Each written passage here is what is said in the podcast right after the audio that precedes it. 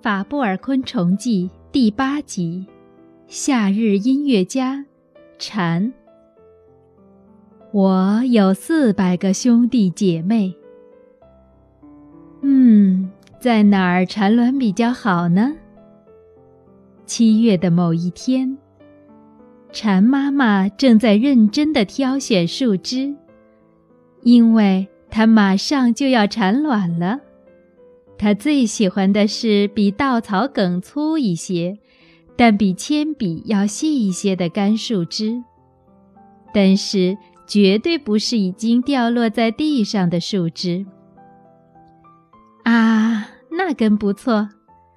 蝉妈妈赶紧向那根比较理想的树枝飞了过去，没想到那里已经被另一只母蝉捷足先登了。蝉妈妈二话没说，径直离开了那里。然而这回她发现了一根更棒的树枝，幸好还没被别的昆虫占领。太好了，就在这里吧。又细又长的树枝是我最喜欢的。蝉妈妈飞过去，落在了树枝上。紧接着，它的腹部末端开始轻轻地收缩。母蝉的腹部末端有一根长约一厘米的产卵管，产卵管的两侧为锯齿状，中间却呈锥子状。蝉妈妈就是通过这根管来产卵的。锯齿状的产卵管非常锋利，而且可以上下交替地切割，所以再硬的树皮也能轻易地切开。蝉妈妈将产卵管倾斜着刺入树枝里，并以 零点五 到一厘米的深度挖出一个小洞来，作为蝉宝宝的房间。然后蝉妈妈就一动不动地伏在树枝上，开始全神贯注地产卵。就这样过了十分钟左右，已经产下十枚卵的蝉妈妈慢慢地拔出了产卵管。但是你不要以为这么简单就结束了。蝉妈妈接着又往上爬了一厘米，再次将产卵管刺入树枝，挖了一个小洞。这次产下了十二枚卵。小月就是这十二枚卵的其中一枚。蝉妈妈为了制作第三个卵房，又向上爬去。这时候，有一只小昆虫偷偷地靠近了蝉妈妈。它是一只体长只有四到五毫米，名字叫瑞的小家伙。瑞站在比自己大一百倍的蝉妈妈身旁，悄悄地看着蝉妈妈产卵。蝉妈妈早就发现了瑞，因为蝉的视力非常好。这个小家伙为什么老是在我身边晃来晃去？他到底想干什么？虽然蝉妈妈看瑞很不顺眼，但是又不能为了赶走它而中断产卵。当蝉妈妈产完卵，准备爬到更高一点的地方制作另一个卵房时，那只瑞马上冲到蝉妈妈刚刚产完卵的卵房处。太好了，你这个愚蠢的蝉妈妈！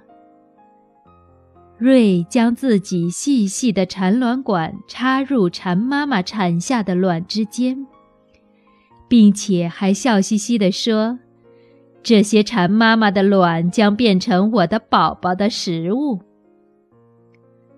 瑞就这样紧跟在蝉妈妈的身后，在所有蝉妈妈制作的卵房里产下了自己的卵。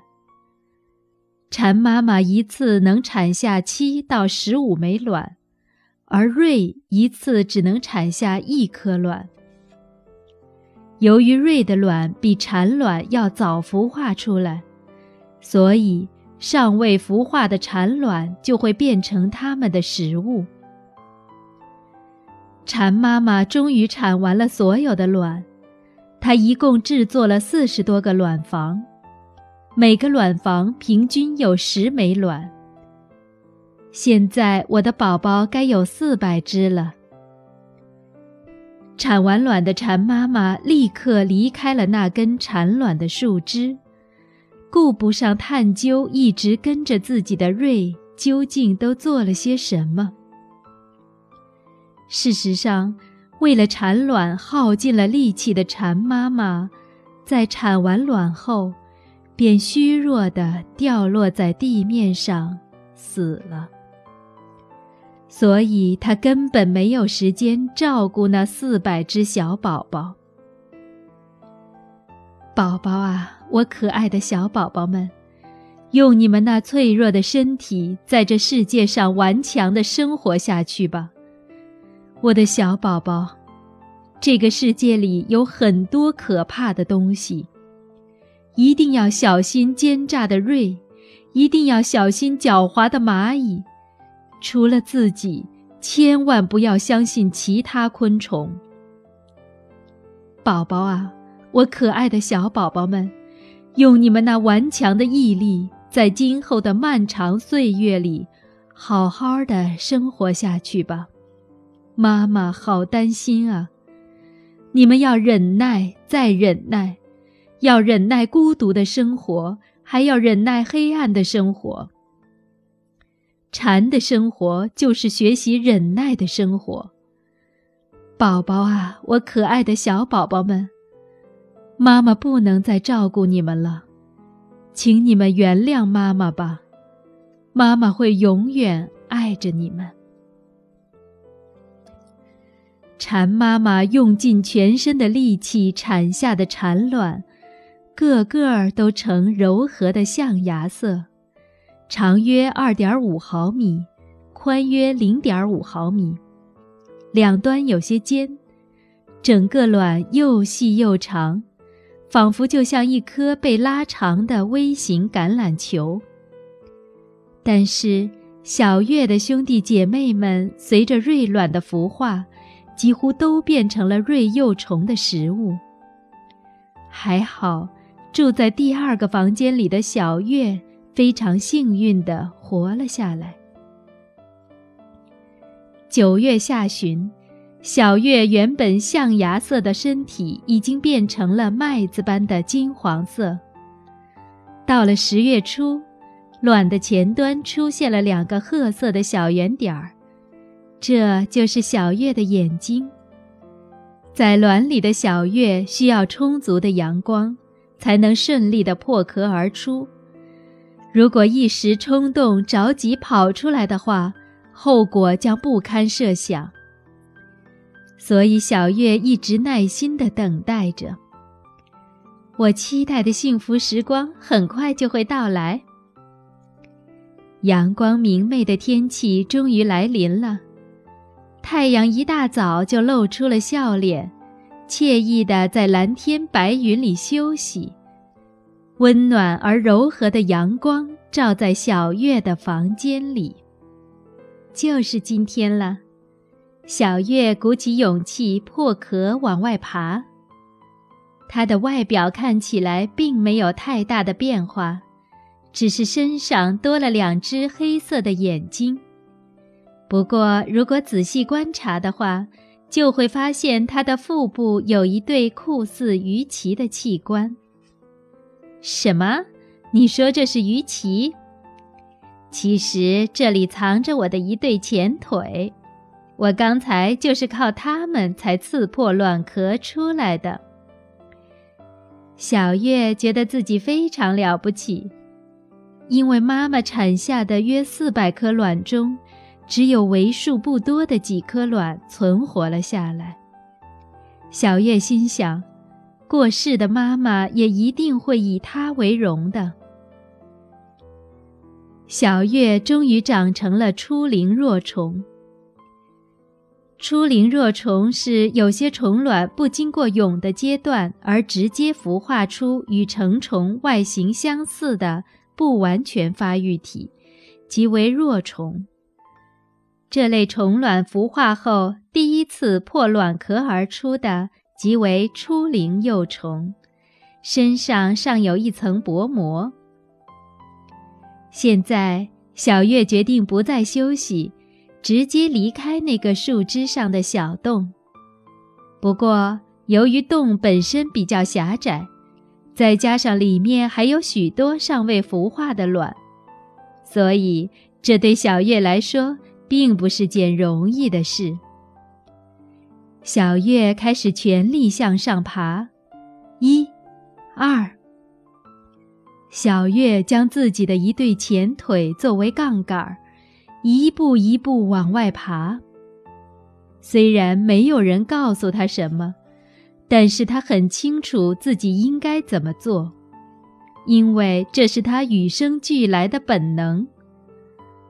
自小月从洞穴里露出头的那一刻开始，足足花了三十分钟才完全爬出洞穴。